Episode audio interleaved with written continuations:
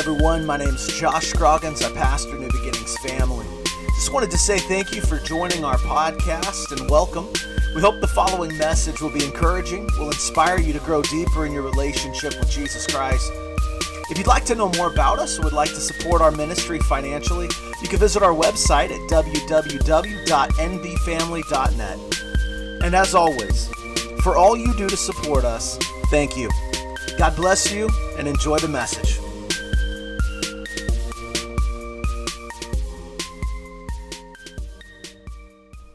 Hey, everybody, welcome back to the podcast. Thank you for joining me. This is part three of a four part series focused on the four gifts of Christmas. Those gifts are hope, peace, love, and joy. Each of these gifts helps to meet the needs of at least two areas in our lives.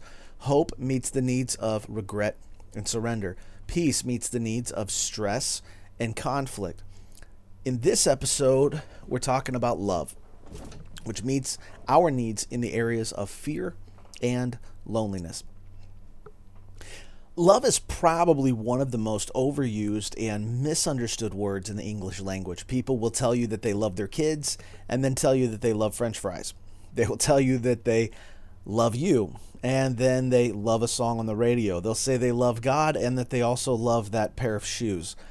It's truly tremendously an overused word, and because of the way we use it, we often cheapen how incredibly powerful the word love actually is. Here's what the writer of the book of First Corinthians had to say about this word, and we're going to read chapter 13, the whole chapter.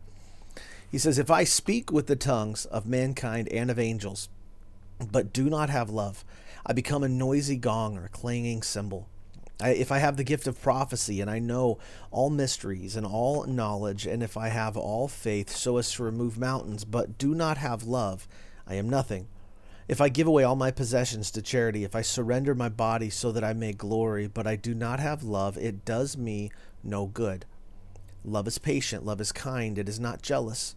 Love does not brag, it is not arrogant, it does not act disgracefully, it does not seek its own benefit, it is not provoked, does not keep an account of a wrong suffered, it does not rejoice in unrighteousness, but rejoices with the truth. It keeps every confidence. It believes all things, hopes all things, endures all things. Love never fails. But if there are gifts of prophecy, they'll be done away with. If there are gifts of tongues, they will cease. If there is knowledge, it will be done away with. For we know in part and we prophesy in part, but when the perfect comes, the partial will be done away with. When I was a child, I used to speak like a child, think like a child, reason like a child. When I became a man, I did away with childish things. For now, we see in a mirror dimly, but then face to face. Now I know in part, but then I will know fully, just as I have also fully been known. But now faith, hope, and love remain, these three. But the greatest of these is love. Eh, love is the thing that makes a husband leave his family as a soldier to go defend it against an unknown enemy, risking his very life.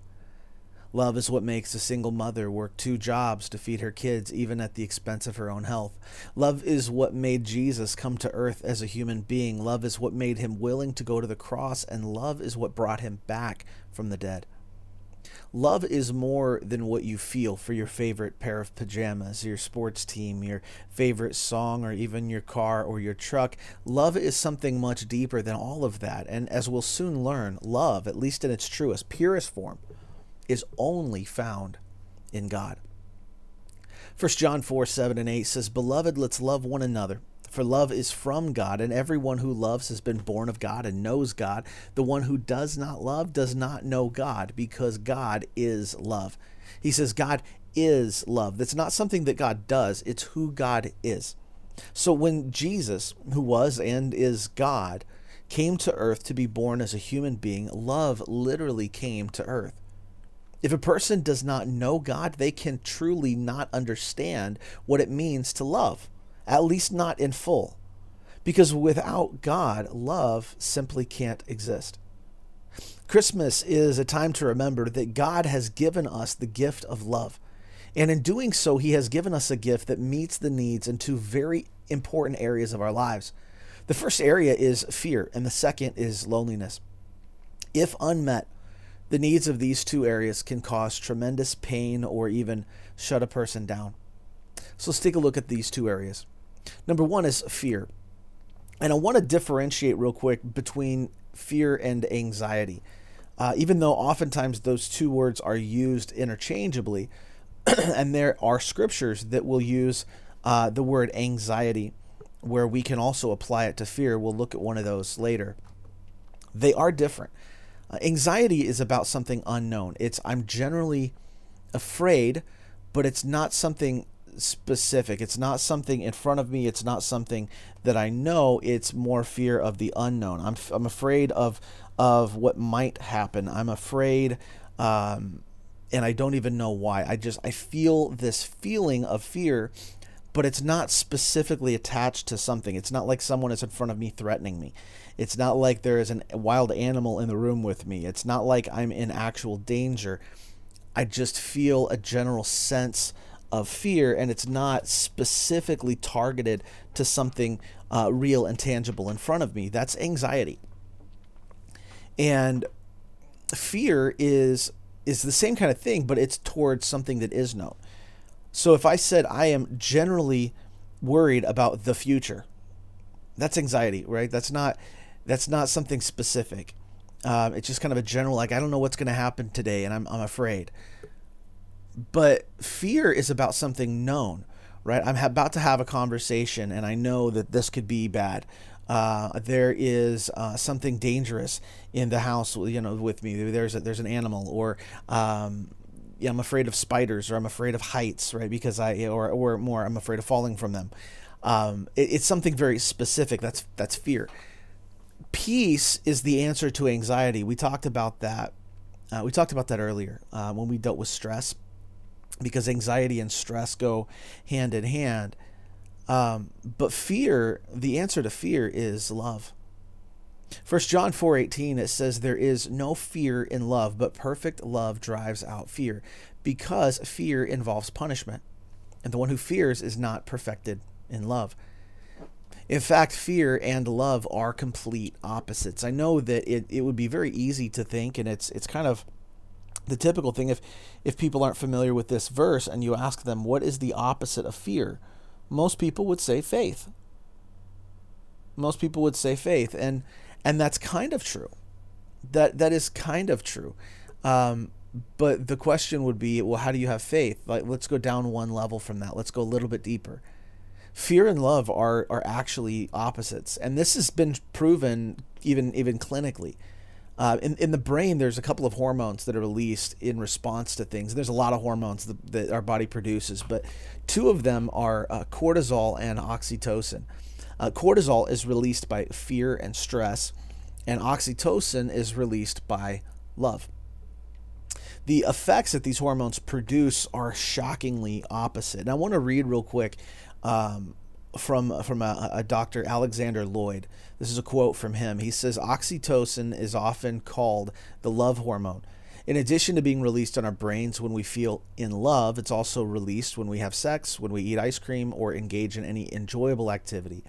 Um, love is quite literally, both physically and non physically, the opposite of fear and stress response. Our bodies were designed to live in love, not fear. Living in fear, quite frankly, is a malfunction. Fear triggers your stress response, and a fear frequency is sent from your memory banks to the hypothalamus in the brain, which turns the stress switch on.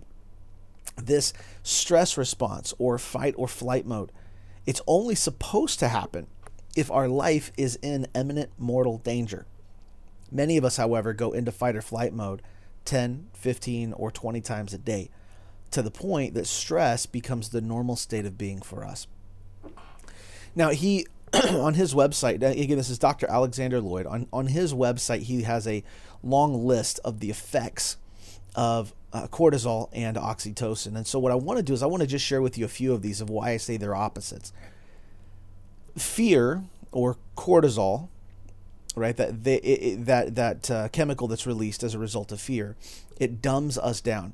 And I don't think you probably have to be convinced of the truthfulness of this. If you've ever been in a situation where uh, you suddenly got very stressed or very afraid, um, or you were maybe in a, in a conversation with someone and your fight or flight kicked in, and all of a sudden your emotions kicked up, and uh, you you probably already know that you weren't thinking as clearly. You may have said things that you had to go back and apologize for later.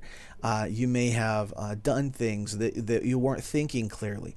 Uh, that's what cortisol does. It actually dumbs us down. On the flip side of that, oxytocin, which is produced by love, actually stimulates higher neurological activity. And again, this is this is fairly obvious um, when when you think about it.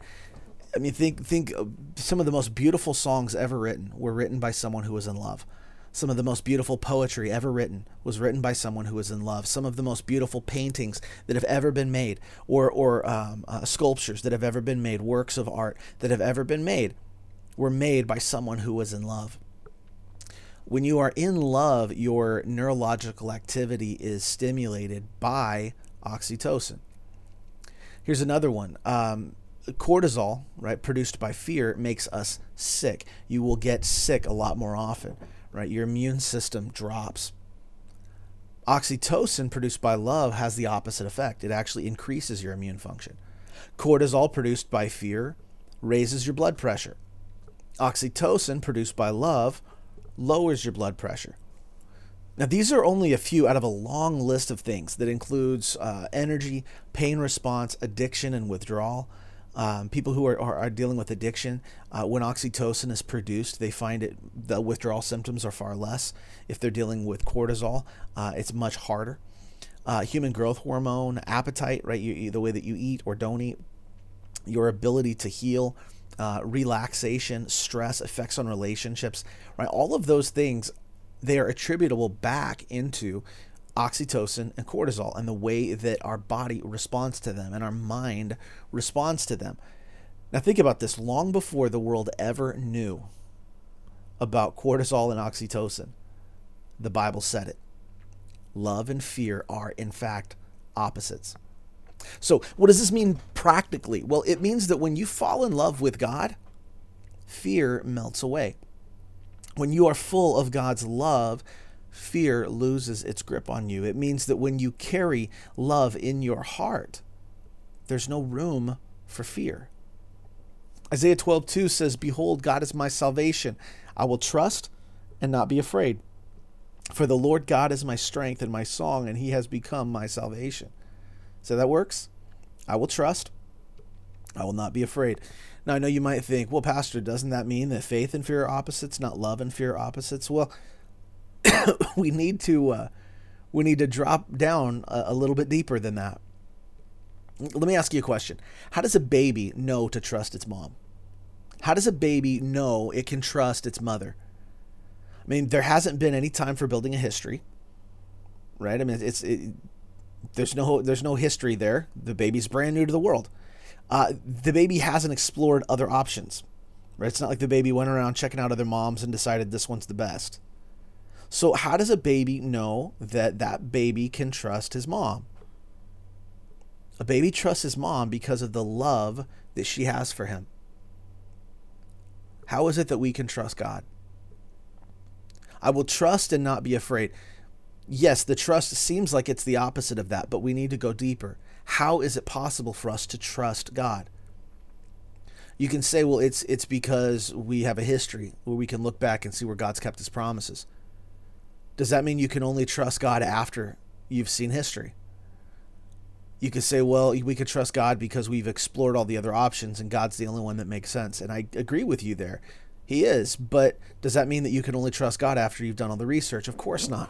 How is it that we can trust God? I will trust and not be afraid. That's why Isaiah says, God is my salvation. I will trust and not be afraid. How is it possible for us to trust God? It's because of the love that He has for us. We can trust Him because He loves us with everything that He is. Not everything that He does, not everything that He has, everything that He is. Remember, God is love, and you can trust Him because of that. He is never going to betray you. He is never going to uh, uh, give up on you. He is never going to walk out on you because He loves you too much to do that. We trust God because of the love He has for us. I will trust and not be afraid. When we understand that God has given us the perfect gift of His love, then we can trust Him. And that trust will melt away our fear. In fact, 1 Peter 5 7 simply says this Cast all your anxiety or fear on Him because He cares about you. Are you struggling with fear? Are you wrestling with fear? Then take time to really focus on how much God loves you. Allow yourself to be immersed in it. Take time to feel it. Take time to just say, God, I know that you love me. Help me to feel your arms around me now. Help me to experience your love in a real way. Help me to see how much you love me, to feel how much you love me, and then allow yourself to feel it to just meditate on God, to just take time and think about Him, to take time and focus on Him. In particular, on how much He loves you. And then watch what happens. What you're going to notice is that your fear will shrink as your trust grows. The second area of our of our lives that we have needs in that that the the gift of love addresses is loneliness. When we look back at the creation account in Genesis, it's it's amazing. Um, it becomes very clear every time God finishes a day, He says three words: "It is good." right? He, he says that over and over and over again. Makes the sun, it is good. Makes the moon, it is good. Separates out the uh, the the ground from the water, and and it is good. Makes the fish, it is good. Makes the the creatures on the ground, it is good. Makes the the birds, it's good. All of that, and then he gets to man. He creates man, and something changes. Genesis 2:18 here's what it says then the Lord God said, It is not good for the man to be alone. I will make him a helper suitable for him. Now, I want to be clear God is not saying that the man isn't good. He's not saying that Adam isn't good. He's not saying that his creation wasn't good. But every time God made something, it seemed like he just finished by saying it's good. And then suddenly he's saying it's not good. So, what was he talking about? He's not saying that Adam wasn't good. What he's saying is, is it wasn't good for him to be alone. See, God understands the importance of relationships. In fact, God Himself eternally exists in relationship. That's what the Trinity is all about Father, Son, Holy Spirit. God exists as three in one. He exists in an eternal state of relationship. He understands the importance of that. He created human beings to need one another. That's why it was not good for man to be alone. It wasn't just about reproduction. I mean, God could have easily made man to reproduce as some other creatures do without an, a mate. But that's not what he did. God looked at Adam and he said, It's not good for him to be alone. Loneliness is a debilitating and painful feeling that I struggled with for many, many years. And I'm just going to be real transparent with you. I, Chelsea and I met in our 30s, and before that, I regularly struggled with loneliness. Yeah, I had a few relationships, but I was alone more than I wasn't. And that feeling of loneliness after a while, it became a constant ache. That ache grew into something so much deeper than just an ache. It was it was it was a brokenness. It was a deep, painful, debilitating feeling that just followed me everywhere I went. There would be times I'd be watching TV, a commercial would come on with a man and a woman in love, and that commercial would strike my loneliness so hard it would make me cry, and not a good cry. Yeah, looking back, I can tell you that there was something very specific that helped me get through the worst of it.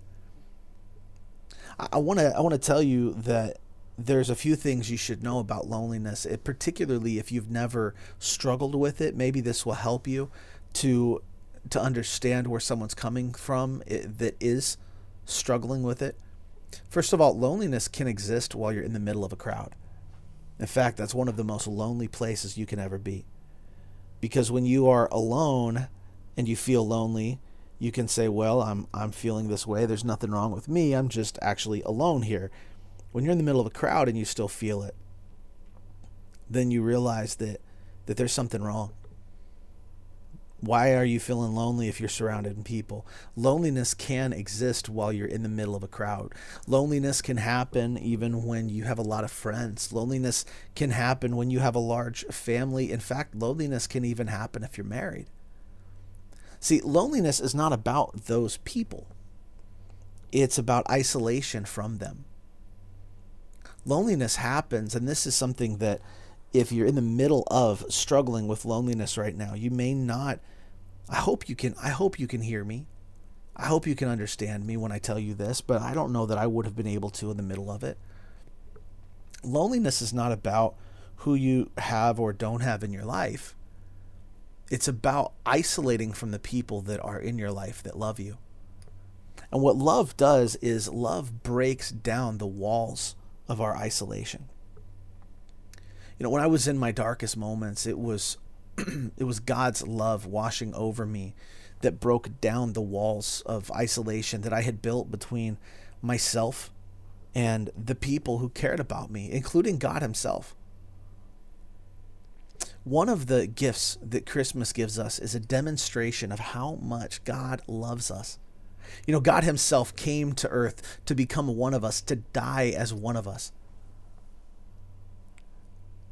Are you struggling with loneliness just as I did, then take a moment and just consider how much God loves you. Think about all the people that you're isolating yourself from who love you. And there are people in your life who absolutely love you. And if you're feeling lonely right now, it means that there are people who love you and you are isolating yourself from them. Who are they?